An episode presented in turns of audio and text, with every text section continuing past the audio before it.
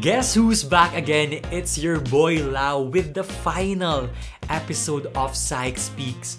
This technically counts as the finale episode, so it makes sense that the topic is self-care. After all, who doesn't love to pamper themselves after a long and grueling week of academics, right? So today, we've got Ms. Keith Chesca Dilla with us to refresh our memories on the importance of self-care and the many different things we can do to take care of our well-being. Hello everyone, my name is Casey Dilla and today I'll be talking about self-care. But before we begin, I want to thank UST Psychology Society for inviting me here today and for giving me a chance to talk to all of you. So we have been hearing the term self-care in various situations, mediums, and channels, right? And when I ask you, do you take care of yourself? Maybe most of you will say, of course! Is that even a question? But when I ask you again, how do you take care of yourself? Now, I think you're gonna have to take a pause and really think about it. As broadly defined by Sherman, self-care is the self-initiated behavior that people choose to incorporate in their daily lives to promote good health and general well-being. Basically, it's any activity that we deliberately choose to do in order to take good care of our mental, emotional, and physical health. Most of us will think that, it's just a simple concept, it's a relatively good theory. It's just looking out and taking care of ourselves. But in reality, it's something that we very often overlook. So I think what I wanted to emphasize here is that there are things or activities that we think are self-care, but actually they're really not. I think knowing and perceiving what self-care is and is not are very, very important. Because this defines a line that there are things that we should not force ourselves to do, especially when dictated or influenced by social media. Again, self-care should be something that recharges us, refuels us, instead of draining or taking energy from us. Now, the question we ask is, how do we make time for self-care? Actually, you are not alone if you are asking yourself this question.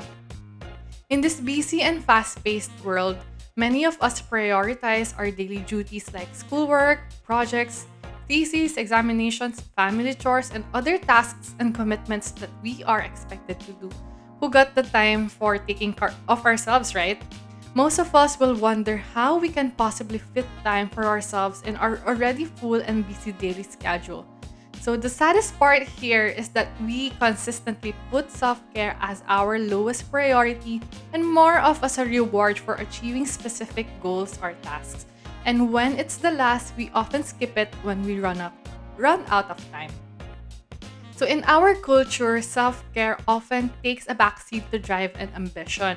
There is an assumed obligation to say yes, to work extra hours, to sleep late because we don't want to risk disapproval, or we don't want to look bad or lazy students or people. So at the same time, we want to look like we have it all together, like we can handle it all the time. So the problem with this is that it's unrealistic. None of us can handle it no matter how hard we try. So what happens when we don't practice self-care? So it can be different from person to person and can have varying degrees. So according to literature, people who don't practice self-care may experience feelings of hopelessness and burnout, less patience. There can be physical symptoms of stress like low energy, increased headaches, and the like. Difficulty falling and staying asleep, challenges in choosing healthy food and urges to eat comfort unhealthy food, difficulty concentrating and reduced performance at school and work, and there's less motivation to engage in social activities. So why is self-care important aside from not being able to experience the negative effects I mentioned earlier? I have to remind you guys that self-care is not at all a selfish act. So some people grow up with the idea that self-care is selfish, but taking care of yourself first is important, especially being in the helping profession. So just as airplane passengers are told to put their own oxygen mask on first in an emergency, taking care of your own well-being first enables you to help yourself and other people. So again, going back to our definition of self-care. Self-care is a self-initiated behavior that people choose to incorporate in their daily lives to promote good health and general well-being. As much as we would eat healthy food for us to get nutrients and, be healthy and strong, or drink medicines when we're sick, self-care is an activity that we do in order to take care of our mental, physical, and emotional health. When you search the internet, you're gonna be overwhelmed with hundreds of benefits why you should practice self-care. But for this podcast, I'd like to highlight just 4 key benefits of self-care. Number 1 is being at your best, and there's increased self-knowledge. So practicing self-care requires us to think about what we really love to do and what gives us that satisfaction and contentment. This helps us figure out what makes us feel passionate and inspired, which can help us understand ourselves better. Sometimes this can also help our career and tap our abilities and talents. Number 2 is maximizing your potential and improving your quality of life. When we learn how to say no to things that overextend us and sacrifice our well-being and start making time for things that really matter more, we slow down our life in a meaningful way. This brings our goals into focus and helps us to concentrate on what we are currently doing. Number 3 is increasing our physical and mental resources to deal with stressors. So there's literature that states that certain self-care activities activate our parasympathetic nervous system so that our bodies go into calmer and restful state, helping our immune system. Similarly, less stress and a better immune system can surely help us feel more physically able and strong inside and out. And lastly is there's more to give. So when you're good to yourself, you might think that you're being selfish. In truth, self-care gives you the resources that you need to be compassionate to other people as well. So giving compassion is like filling a bucket. So you can't fill someone else's if you don't have enough of your own. Again, there's gonna be tons of articles, blogs, and even videos on the internet that will show you different kinds of self-care techniques. You're gonna ask yourself where to start, right, with this amount of information. Well, there are some guidelines or tips to consider for you to be able to build your own self-care routine. You don't have to be too rigid about it, and take note that what works for you may not necessarily work for other people and vice versa. So make sure to personalize it to your own needs. And the important thing here is just to try. You don't have to perfect the routine or do it perfectly every day. You can just try one self-care technique, and if it doesn't give you the effect or boost that you were hoping for, then try another one. So you can keep trying until you find something that gives you the result that you're looking for. So pay attention to how you feel after you take the time to attend to yourself. So you may ask these 3 questions. So number 1 is, what do you notice in the rest of the day? Are you finding that you are calmer and more patient with others? And lastly, are you sleeping better at night? So the more we do something, the more likely it is to become a positive habit. So this is the secret actually with self-care. So making it a habit, so it's something that we wouldn't second guess doing. So it's just like eating lunch or dinner that we usually don't feel guilty prioritizing. So how do we become consistent about it? So number 1 is just stick to basics. So over time, you will find your own rhythm and routine. You will be able to implement more and identify more particular forms of self-care that may work for you. Number 2 is self-care needs to be something that you actively plan rather than something that just happens. So it is an active choice and you must treat it as such. So add certain activities to your calendar and announce your plans to others, so in order to increase commitment and actively look for opportunities to practice self-care. Lastly is to keep a conscious mind. In other words, if you don't see it something as self-care or don't do something in order to take care of yourself, it won't work as such. So be aware of what you do, why you do it, and how it feels after. So the COVID-19 pandemic has caused huge changes and challenges in all of our lives.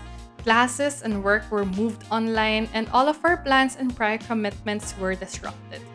So there were a lot of challenges, and not being able to immediately cope up with this are perfectly normal. All of these are understandably stressful, and it's totally normal to feel sad, anxious, frightened, angry, or whatever other emotions you are experiencing right now. So the stress of the pandemic makes it extra important to practice self-care. And the tips that I'm gonna mention can help you with it. So number one is create your non-negotiables or your no list. So this creates a clear line of what you consider as something that helps you clear your mind and recharges you, and what doesn't. So examples may include not checking emails at night, not answering your phone during lunch or dinner. Number two is don't underestimate your own resilience. So people often overestimate how much negative events will impact their lives and underestimate how well they can cope.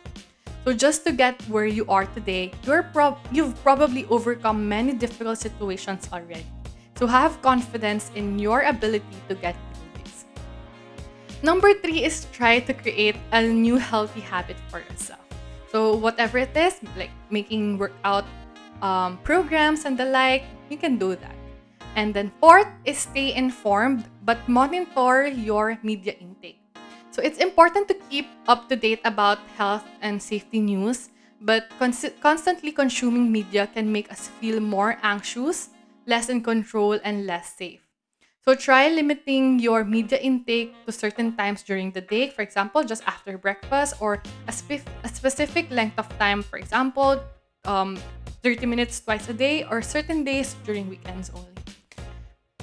Fifth is adopt mindfulness and relaxation techniques. So you can do meditation, deep breathing, and being present can help with worries and anxiety.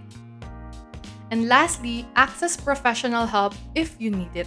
So if you are feeling overwhelmed with sadness or anxiety, or feel that you can cope with what you're experiencing, there are a lot of mental health services that can help or that you can reach out to. So I mentioned earlier that there are a lot of self-care techniques that will not really work for us, and for that matter, there's gonna be a lot. So for our students who are listening here today, if you can try to avoid these techniques or find a healthier way to do this, the better. Number one is I need to stay up late to study for an exam. So too many people are already sleep deprived, and it takes a toll on our physical and mental health. So we seem to have taken the saying hard work pays too seriously, and we now spend so much time working and very little time sleeping. So there are a lot of doctors who recommended that adults need to take at least 7 to 8 hours of sleep every night because your body needs time to rest and renew. So there are daytime naps are also excellent for refreshing our body and improving our concentration levels as well. Number two is I don't have enough time to eat in the day. So your diet is a major part of self-care, and it's an aspect that you should be worried about. So make a habit of consuming good, healthy, nutritious food that build our body. So consider that without the benefit of food, you will be more fatigued, more mentally foggy, more easily stressed, and more likely to perform poorly. Third is I need to be strong and do it by myself. So at this point of time, I think now more than ever, it's important to take care of our social wellness even as we practice physical distancing. So seek support and stay social. You can call, FaceTime, you can send an IG message to your friend or family member every day. Can start a group message and the like. So message your friends on Facebook instead of just, dealing things on your own. Lastly is all of this is easy to say but hard to do. So if you are feeling overwhelmed in thinking about how to make changes to better prioritize your own self-care, help is available. So especially if you are struggling with mental health concerns, it can be really hard to find the energy or motivation to start making changes to better ourselves. So seeing a therapist or a psychologist can help you break down your goals into easier, achievable steps and support you in this goal of making yourself a priority. So self-care comes in a variety of forms. It does not require an elaborate plan. Self-care can be as simple as taking a deep breath when you notice you're becoming stressed already. By maintaining your physical and mental health, you will likely be better equipped to handle the stressors that come along with supporting someone you love or you care about. So what's the takeaway here? Genuine self-care involves recognizing and accepting your imperfections while also finding ways to improve yourself compassionately. It also often means making compromises and recognizing that no compromise is perfect. Self-compassion involves managing the best that you can without criticizing or punishing yourself for not doing things exactly the way you imagine you should be doing them. So I guess that's it for today. I hope you were able to pick up a thing or two from this podcast. And remember, there's always someone willing to lend an ear. And keep going. Thank you and enjoy the rest of the day. Of course, this podcast wouldn't be possible without the following sponsors. The Psych Speaks podcast is in partnership with Adamson University Association of Civil Engineering Students, UPLB Sophia Circle, UST Occupational Therapy Society, LPU Psychology Society, UST Junior Marketing Association, Taguig City University Psychology Society, UPHSD Kalamba Psychology Society, Angklap PH, UST Commerce and Business Administration Student Council, PUP Peer Facilitators Association, PUP Institute of Technology Student Council, Materials Engineering Society, Association of Biological Engineers of Mapua, Adamson University Politica, Asafil-UP, Linkod ER-UST, USD Association of Civil Engineering Students, and DWCC Psychology Society. The Psych Speaks podcast is also brought to you by UST Asian Studies Society and UST Biology Society.